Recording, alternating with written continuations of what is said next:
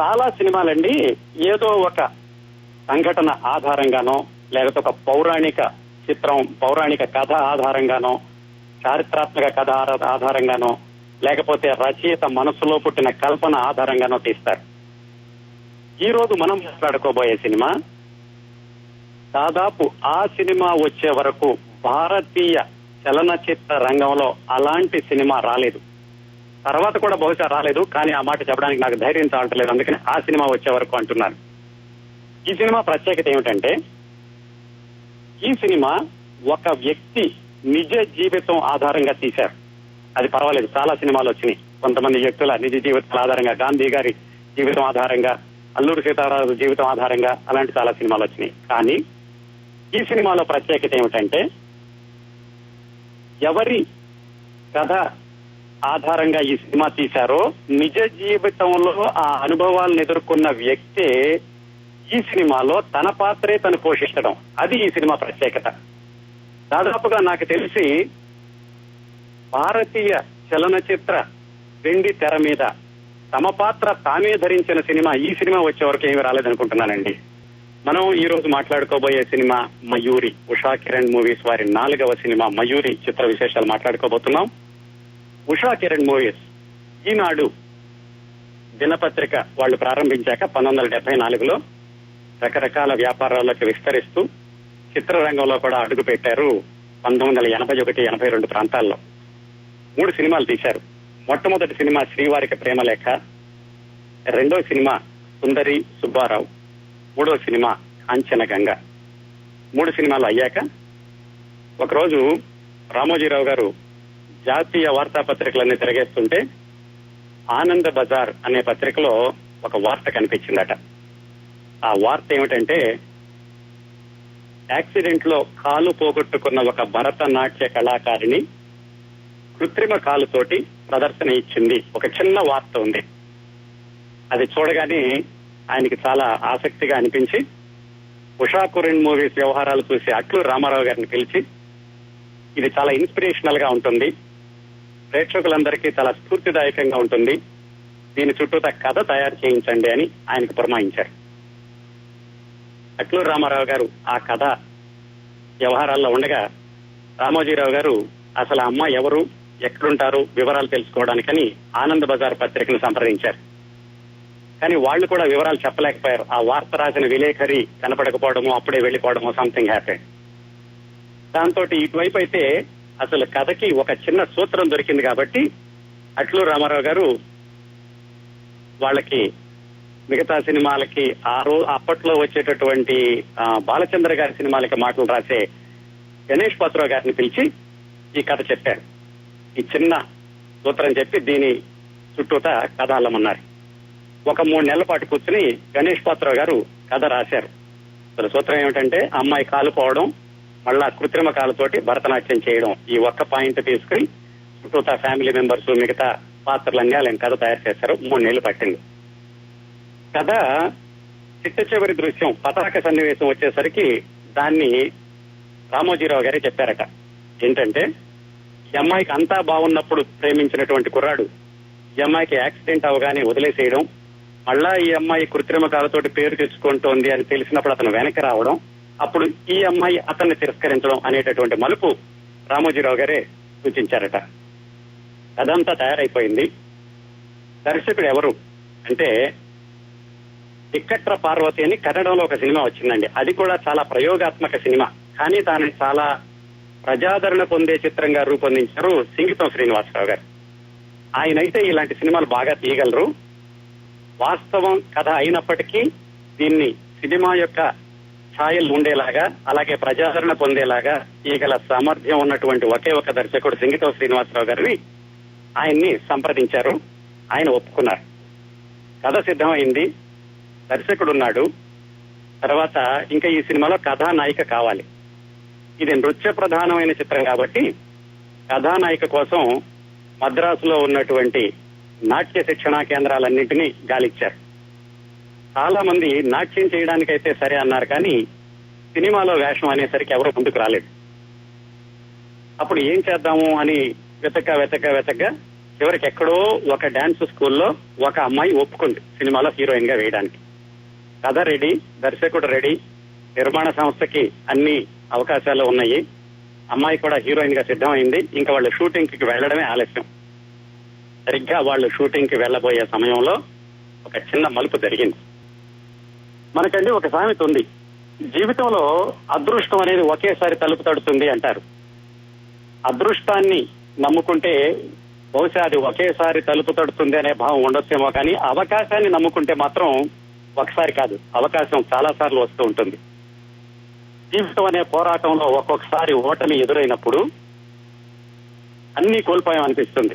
ఇంకేమీ చేయలేమనిపిస్తుంది. ఆత్మ న్యూనతాభావం వస్తుంది.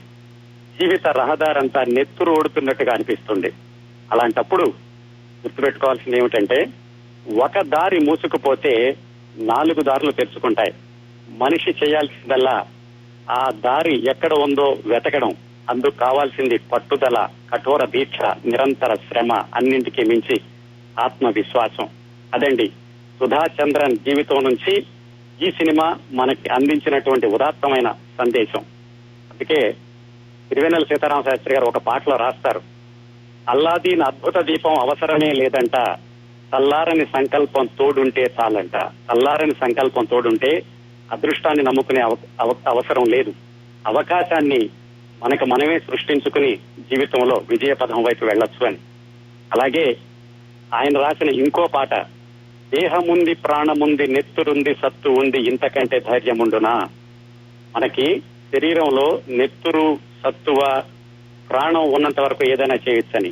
కానీ సుధా చంద్రన్ లాంటి వాళ్ళ జీవితంలో ఆవిడ దేహంలో ఒక భాగమే పోయింది. అతి ముఖ్యమైనటువంటి ఆవిడ భరతనాట్యానికి అతి ముఖ్యమైన కుడి కాలు లేకుండా పోయింది. అలాంటి దశలో హిమాలయ శిఖరం అంత ఎత్తైన ఆత్మవిశ్వాసాన్ని నింపుకొని వెక్కిరించిన విధిని వెక్కరించి ఆవిడ ఇప్పటికీ కూడా అగ్రతారగా వెలుగొద్దటం అనేది దానికి పునాది ఈ సినిమాతో పడింది. ఈ సినిమా వచ్చే వరకు కూడా సుధా చంద్రన్ అంటే కేవలం పత్రికలో వార్తే తప్ప ప్రేక్షకులకి భారతదేశం అందరికీ కూడా తెలియదు అయితేనండి ఇలాగా అంగవైకల్యం పొందిన వారు మళ్ళీ కృత్రిమ అవయవాలతోటి జీవితాన్ని జయించడం మామూలు సాధారణ మనుషులు కూడా ఇంకా చాలా ఉన్నత స్థాయికి వెళ్ళడం ఈ రోజుల్లో చాలా మామూలుగా ఉంటుందేమో కానీ ముప్పై సంవత్సరాల క్రిందట పంతొమ్మిది వందల ఎనభై ఒకటిలో అంటే ఈ వైద్య శాస్త్ర పరిజ్ఞానం కానీ సాంకేతిక విజ్ఞానం కానీ అంతగా అభివృద్ధి చెందని రోజుల్లో ఇది జరగడం అనేది చాలా గొప్ప విశేషంగా దీనికి కారణభూతులైనటువంటి ఆ డాక్టర్ గారు అలాగే ఆత్మవిశ్వాసాన్ని ప్రోధి చేసుకుని ఎక్కడా కూడా నిరాశ పడకుండా జీవితాన్ని జయించడమే లక్ష్యంగా పెట్టుకున్న సుధా చంద్రన్ ముప్పై సంవత్సరాల వెనకటి దృష్టితో చూస్తే నిజంగా వాళ్ళని అభినందించడమే కాదు వాళ్ళని ఆదర్శంగా కూడా మనం తీసుకోవాలి. ఏం జరిగిందంటే కథంతా వీళ్ళు విన్నారు. షూటింగ్ వెళ్ళడానికి రెడీగా ఉండగా ఒకరోజు మద్రాసులో దూరదర్శన్లో సుధా చంద్రన్ డాన్స్ వచ్చింది. అది చూశారు అట్లు రామారావు గారు. చూసి ఓకే చిన్న థ్రెడ్ దొరికింది పట్టుకోవడానికని దూరదర్శన్ వాళ్ళని ఆయన సంప్రదించినప్పుడు వాళ్ళు చెప్పారు. ఈ సుధా చంద్రన్ వాళ్ళ నాన్నగారు బొంబాయిలో ఉంటారు. ఆయన అమెరికన్ ఎంబసీలో పనిచేస్తారు అని చెప్పారు. సరే ఎలాగో ఆయన నంబర్ సంపాదించి బొంబాయి ఫోన్ చేశారు. ఫోన్ చేస్తే సుధా చంద్రన్ వాళ్ళ నాన్నగారు ఇంకొక వారం రోజులు మేము మద్రాసు వస్తున్నాము మద్రాసులో కలుద్దామని చెప్పారు. ఆయన కూడా చాలా సంతోషంగా ఫీల్ అయ్యారు. ఎందుకంటే తన కూతురి జీవితం ఆధారంగా ఒక సినిమా రాబోతుంది అని. ఈ అమ్మాయిని యాక్ట్ చేయించాలని ఎవరికీ లేదండి. అట్లు రామారావు గారు కూడా లేదు. ఎందుకంటే ఆల్రెడీ హీరోయిన్ ఫిక్స్ అయిపోయింది. షూటింగ్ అంతా సిద్ధమైపోయింది. కాకపోతే ఈ అమ్మాయి చిరునామా దొరికింది కాబట్టి ఆ అమ్మాయి ద్వారా వింటే కథలో మరికొంత జీవం ఉంటుంది కొత్త సన్నివేశాలు వస్తాయి అన్నటువంటి ఉద్దేశంతో వీళ్ళు సుధాచంద్రన్ని వాళ్ళ నాన్నగారిని కలవడానికి మద్రాసు వెళ్ళారు మద్రాసులో పాంగ్రో హోటల్లో ఒక రూమ్ తీసుకున్నారు. వాళ్ళ నాన్నగారు సుధా చంద్రన్ వచ్చారు. అప్పుడు రామారావు గారు అడిగారు అసలు ఏం జరిగిందమ్మా? యాక్సిడెంట్ దగ్గర నుంచి ఇప్పటి వరకు జరిగిన విశేషాలు చెప్పమంటే ఆవిడ సుధా చంద్రన్ చెప్పింది. అసలు ఏం జరిగిందంటే సుధా చంద్రన్ మూడు సంవత్సరాల వయసు నుంచే భరతనాట్యం నేర్పించారు వాళ్ళ కుటుంబ సభ్యులు. ఆవిడకి దాదాపు పదహారో సంవత్సరం వయసు వచ్చేటప్పటికి డెబ్బై ఎనభై భరతనాట్య ప్రదర్శనలు ఇచ్చారు. చాలా చక్కటి పేరు తెచ్చుకున్నారు.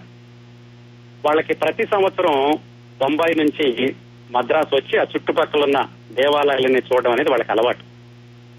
పంతొమ్మిది వందల ఎనభై ఒకటి మేలో మే రెండో తారీఖున వాళ్ళు త్రిచి నుంచి బయలుదేరి మద్రాసు వస్తూ మధ్యలో వేలూరు మురుగన్నని ఆ దేవాలయాన్ని కూడా వాళ్ళు దర్శించుకున్నారు.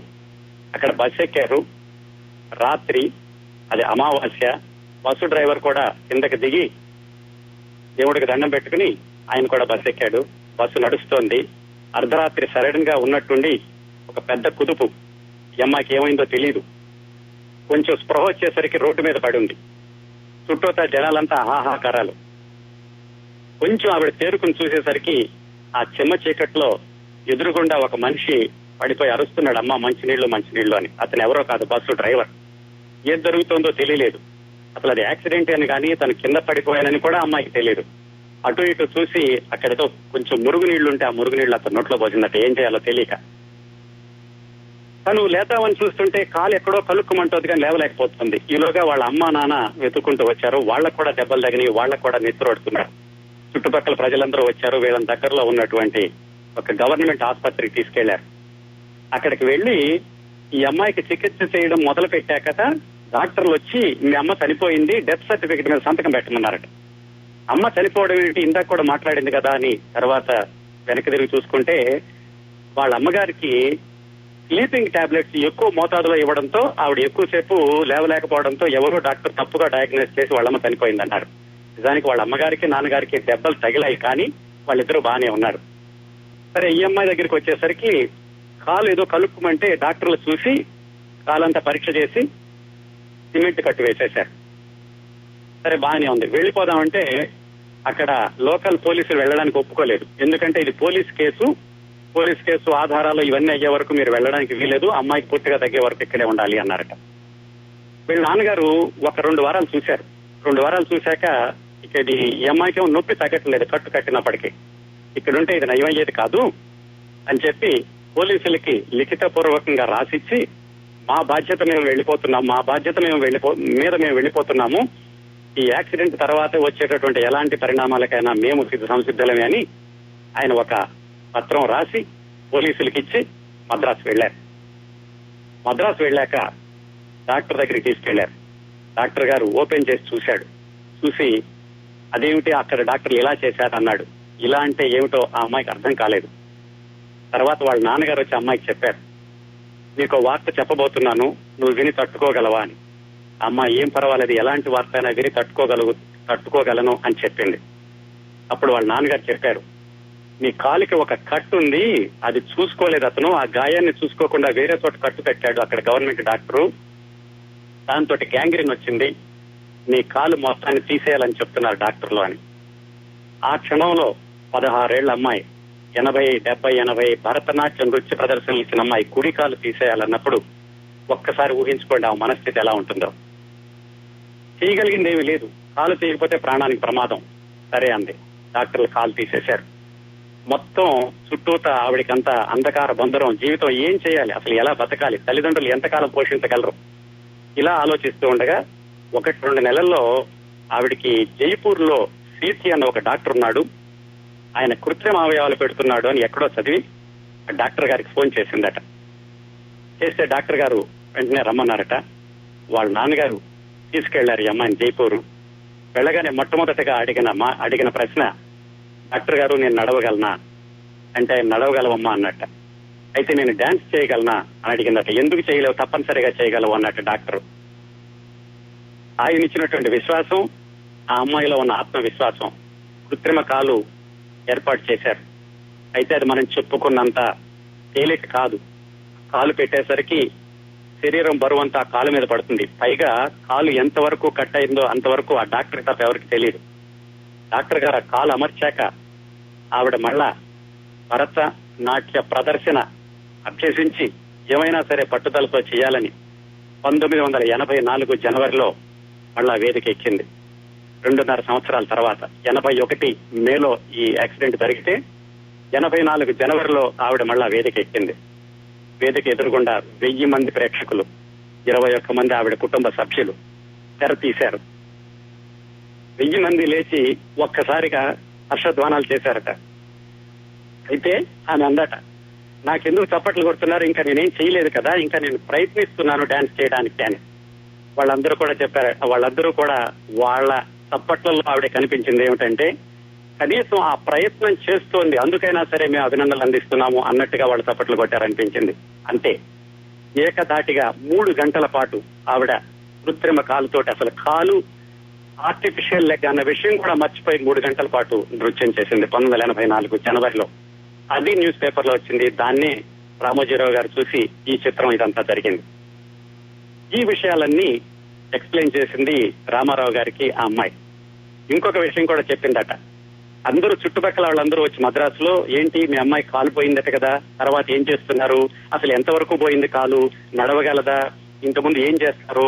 పాపం చదువు ఏమవుతుంది ఇలాంటి ప్రశ్నలన్నీ అడుగుతుంటే వాళ్ళ అమ్మగారు వాళ్ళకి సమాధానం చెప్పలేక కూరగాయలు కొనడానికి రాత్రి ఎనిమిది గంటల తర్వాత కానీ బయటకు వెళ్ళేదు కాదటండి. వీళ్ళకి ఏం సమాధానం చెప్పాలని అంత భయంకరమైనటువంటి పరిస్థితుల్ని తట్టుకుని కృత్రిమ కాలు అమర్చుకుని ఆత్మవిశ్వాసంతో మళ్ళా వేదిక ఎక్కి ఆమె భరతనాట్య ప్రదర్శన ఇచ్చింది. ఇవన్నీ చెబుతుంటే అక్కడ రామారావు గారు ఆ అమ్మాయి మొహం వైపే చూస్తూ ఉన్నారట. ఆ చెప్పే ధోరణిలోనూ ఉచ్చారణలోనూ మొహంలోని హావభావాలు చూశాక ఆయనకి తళ్ళుక్కుని ఒక ఆలోచన మెరిసింది. అసలు మన సినిమాలో ఈ అమ్మాయి తోటే వేషం వేస్తే ఎలా ఉంటుంది అని. ఆయన వెంటనే ఫోటోలు తీయించి రామోజీరావు గారికి పంపించారు. రామోజీరావు గారు ఆ ఫోటోలు చూసి ఖచ్చితంగా ఈ అమ్మాయికి హీరోయిన్ కున్న లక్షణాలు లేవు. కానీ మన సినిమాకి మాత్రం ఈ అమ్మాయే కావాలి. ఎలాగైనా ఒప్పించండి అని ఆయన మళ్ళా కబురు చేస్తే రామారావు గారు వెళ్ళి అట్లు రామారావు గారు చెప్పారు. సుధాచంద్రన్ వాళ్ళ నాన్నగారికి. ఇలాగ మీ అమ్మాయినే మా సినిమాలో వేషం వేయిద్దాం అనుకుంటున్నాము. సరేనా అని. ఆ అమ్మాయి మాత్రం ససేమరా వెయ్యనంది. సినిమాల్లో ససేమరా వెయ్యను. నాకు భరతనాట్యమే ప్రాణం. నేను ఇలాగే భరతనాట్యంతోనే ఉంటాను కానీ సినిమాల్లోకి రాను అంది. వాళ్ళ నాన్నగారికి కొంచెం నాటకాలంటే చాలా ఆసక్తి అట. ఆయన వాళ్ళ అమ్మాయిని ఒప్పించాలని చూశారు. సరే చివరికి చెప్పారట. చూడు చాలా మంది జీవితాల ఆధారంగా తీస్తారు కానీ తన జీవితంలోని పాత్రని తానే వెండి తెర మీద అభినయించేటటువంటి అవకాశం ఇంతవరకు ఎవరికి రాలేదు. నీకు వస్తోంది. ఇది కేవలం నీ కోసం కాదు. నీ జీవితం లక్షలాది మంది ప్రేక్షకులలో స్ఫూర్తిని నింపుతుంది. అందుకని నువ్వేమైనా సరే ఈ పాత్ర చేయాలి అని. వాళ్ళ నాన్నగారు ఒకవైపు అట్లు రామారావు గారు ఒకవైపు గణేష్ పాత్ర గారు ఇంకొక వైపు సింగీతం శ్రీనివాసరావు గారు ఇంకొక వైపు ఇంతమంది ఒప్పించిన మీదట చివరికి ఎలాగైతే ఆమె సరే చేస్తానని ఒప్పుకుంది. అప్పుడు మళ్ళీ ఇంతకు ముందు ఆల్రెడీ ఒక హీరోయిన్ అనుకున్నారు కదా? ఆ అమ్మాయికి ఫోన్ చేసి అమ్మా నువ్వు అవసరం లేదు. మాకు ఒరిజినల్ కథలో ఉన్నటువంటి అమ్మాయి ఈ పాత్ర చేస్తోందని అమ్మాయికి చెప్పి సుధా చంద్రన్ని ఆ విధంగా ఈ సినిమాలో ప్రధాన పాత్రకి హీరోయిన్ అంటే అనుకోవచ్చు. ఎందుకంటే అమ్మాయిదే ప్రధాన పాత్ర కాబట్టి కథానాయక పాత్రగా ఎన్నుకుని పంతొమ్మిది వందల ఎనభై నాలుగు నవంబర్ పదో తారీఖున షూటింగ్ మొదలు పెట్టారు అంటే మొత్తం కాలక్రమంలో చూసుకుంటే పంతొమ్మిది వందల ఎనభై ఒకటి మేలో ఆమెకి యాక్సిడెంట్ అయింది. పంతొమ్మిది వందల ఎనభై నాలుగు జనవరిలో మళ్ళీ మొట్టమొదటి ప్రదర్శన ఇచ్చింది. పంతొమ్మిది వందల ఎనభై నాలుగు నవంబర్లో ఆవిడ కెమెరా ముందుకు వచ్చింది అదండి సుధా చంద్రన్ గారి జీవితం.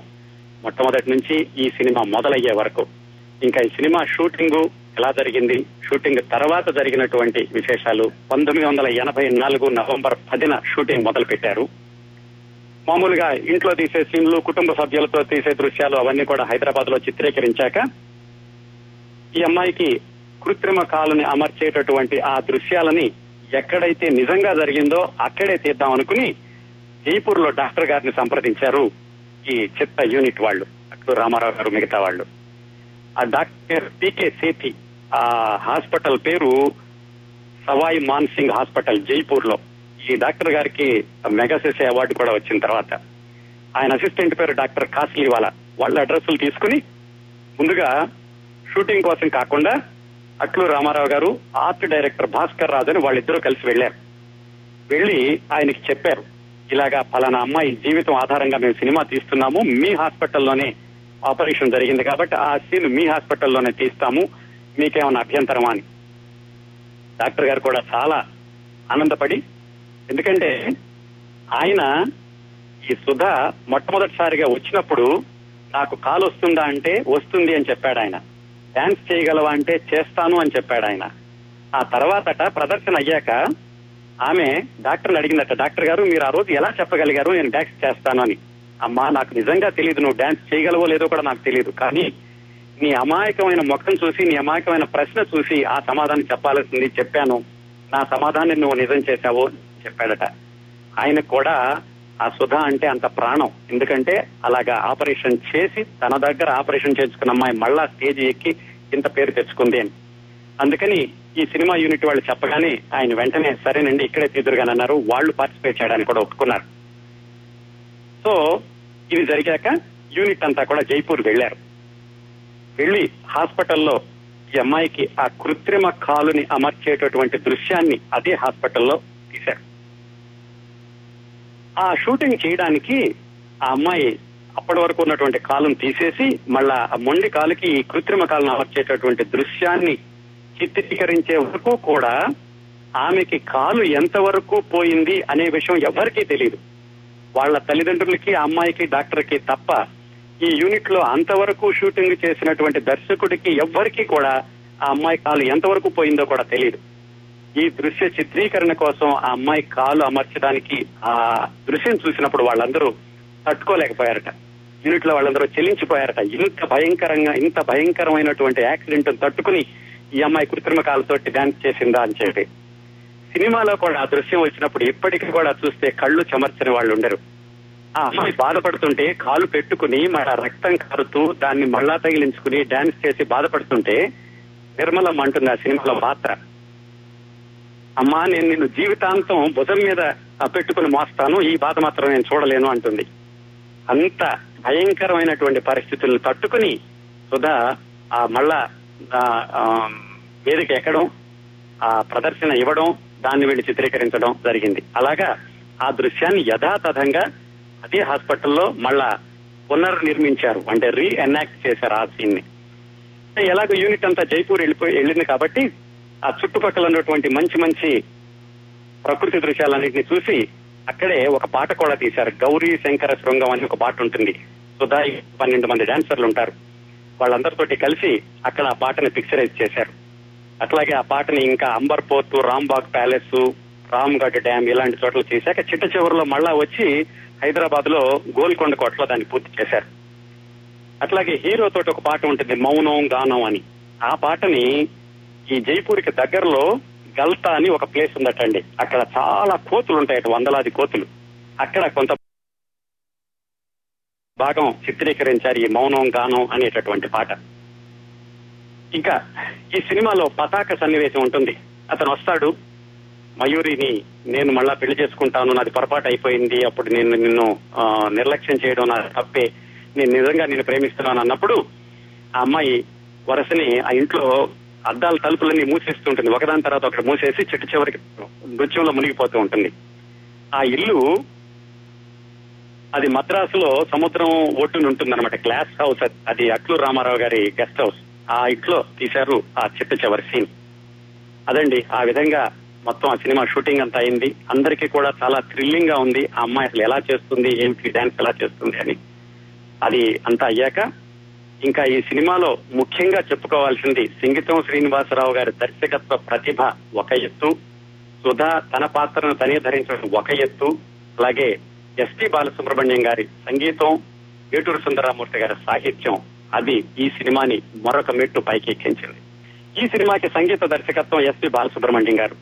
ఆయన నిన్న మొన్న టీవీలో ఒక షోలో కూడా చెప్పుకున్నారు ఈ సినిమాకి సంగీత దర్శకత్వం వహించే అవకాశం రావడం నాకు చాలా అదృష్టం అని. మొట్టమొదట్లో విన్నారు చూడండి పాట. ఈ పాదం ఇలలోన నాట్య వేదం అనేది టైటిల్స్లో వస్తూ ఉంటుంది. దాన్ని ఆయన హిందోళ రాగంలో ట్యూన్ చేసి దాన్ని దాన్ని చాలా హిట్ సాంగ్గా తయారు చేశారు. దానిలో ఒక విశేషం ఏమిటంటే ఆ పాట వచ్చేటప్పుడు తెర మీద మనకి కనిపించే కాళ్ళు సుధా చంద్రనివి కాదు. అందమైన కాళ్ళు ఉండాలి చక్కగా డాన్స్ తెలిసిన వాళ్ళు ఉన్నారే అని అప్పట్లో శ్రీ దుర్గా అని ఒక డాన్సర్ తీసుకొచ్చి ఆమెతోటి ఆమె పాదాల మీద టైటిల్స్ వేస్తూ ఈ పాటను చిత్రీకరించారు. ఆ శ్రీదుర్గా అమ్మాయే తర్వాత మాలాశ్రీ అనే పేరుతోటి ప్రేమ ఖైదీ చిత్రంతో హీరోయిన్ అవ్వడం తర్వాత కన్నడంలో చాలా పేరు తెచ్చుకోవడం జరిగింది. అలాగా ఆ టైటిల్స్లో వచ్చే కాళ్ళు సుధా చంద్రన్ కాదు ఆ మాలాశ్రీ అన్నమాట. ఈ పాట ఇంకొకటి ఏమైందంటే తెలుగులో పాటలన్నీ కూడా చాలా సంగీతం సాహిత్యం ఉన్నతమైనటువంటి స్థాయిలో ఉండడం అందరినీ ఆకట్టుకోవడం జరిగింది. ఈ సినిమాని తర్వాత నాచే మయూరి అని హిందీలో తీశారు. హిందీలో తీసినప్పుడు దానికి లక్ష్మీకాంత్ ప్యారేలాల్ సంగీతం.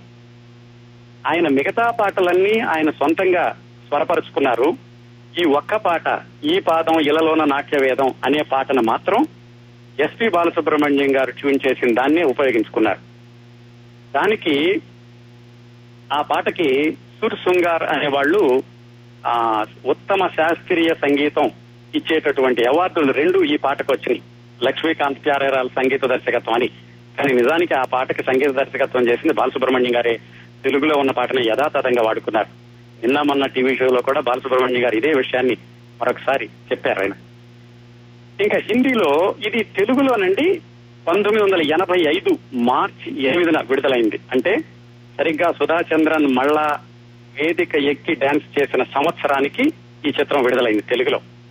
విడుదలైన రోజు నుంచి కూడా ఎంత ఘన విజయం సాధించిందో మళ్ళీ చెప్పాల్సిన అవసరం లేదు కదా?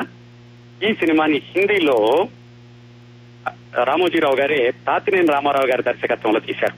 అక్కడ కూడా హిట్ అయింది. తమిళంలో డబ్బింగ్ చేద్దామని చూస్తున్నప్పుడు బాలసుబ్రహ్మణ్యం గారి డబ్బింగ్ రైట్స్ అడిగితే తమిళంలో డబ్బింగ్ రైట్స్ బాలసుబ్రహ్మణ్యం గారికి ఇచ్చారు. తమిళంలో డబ్బింగ్ అయిన సినిమా కేరళలోను తెలుగు సినిమా కర్ణాటకలోను రెండు చోట్ల కూడా ఘన విజయం సాధించింది. అంటే రకరకాల భాషల్లోకి అది పునర్నిర్మాణం కానివ్వండి డబ్బింగ్ కానివ్వండి అన్ని భాషల ప్రేక్షకుల్ని కూడా సమానంగా ఆకట్టుకుంది. అలాగే చైనా జపాన్లో కూడా సబ్ టైటిల్స్ వేసి ఈ సినిమాని విడుదల చేశారు. ఈ సినిమా వచ్చినప్పుడు ఏ పత్రిక చూసినా కానీ సుధాష్ చంద్రన్ ఒక చిత్రం సుధా చంద్రన్ గురించిన కథనాలు అలాగే దాంతో ఆ జైపూర్ కాలుకి ఉన్నటువంటి ప్రాముఖ్యత దానికి కూడా చాలా ప్రాచుర్యం వచ్చింది. ఆ డాక్టర్ గారి పేరు కూడా అందరికీ తెలిసింది. అది చూసి తర్వాత చాలా మంది వెళ్ళి ఆ కృత్రిమంగా కాలు అమర్చుకోవడం చేశారు.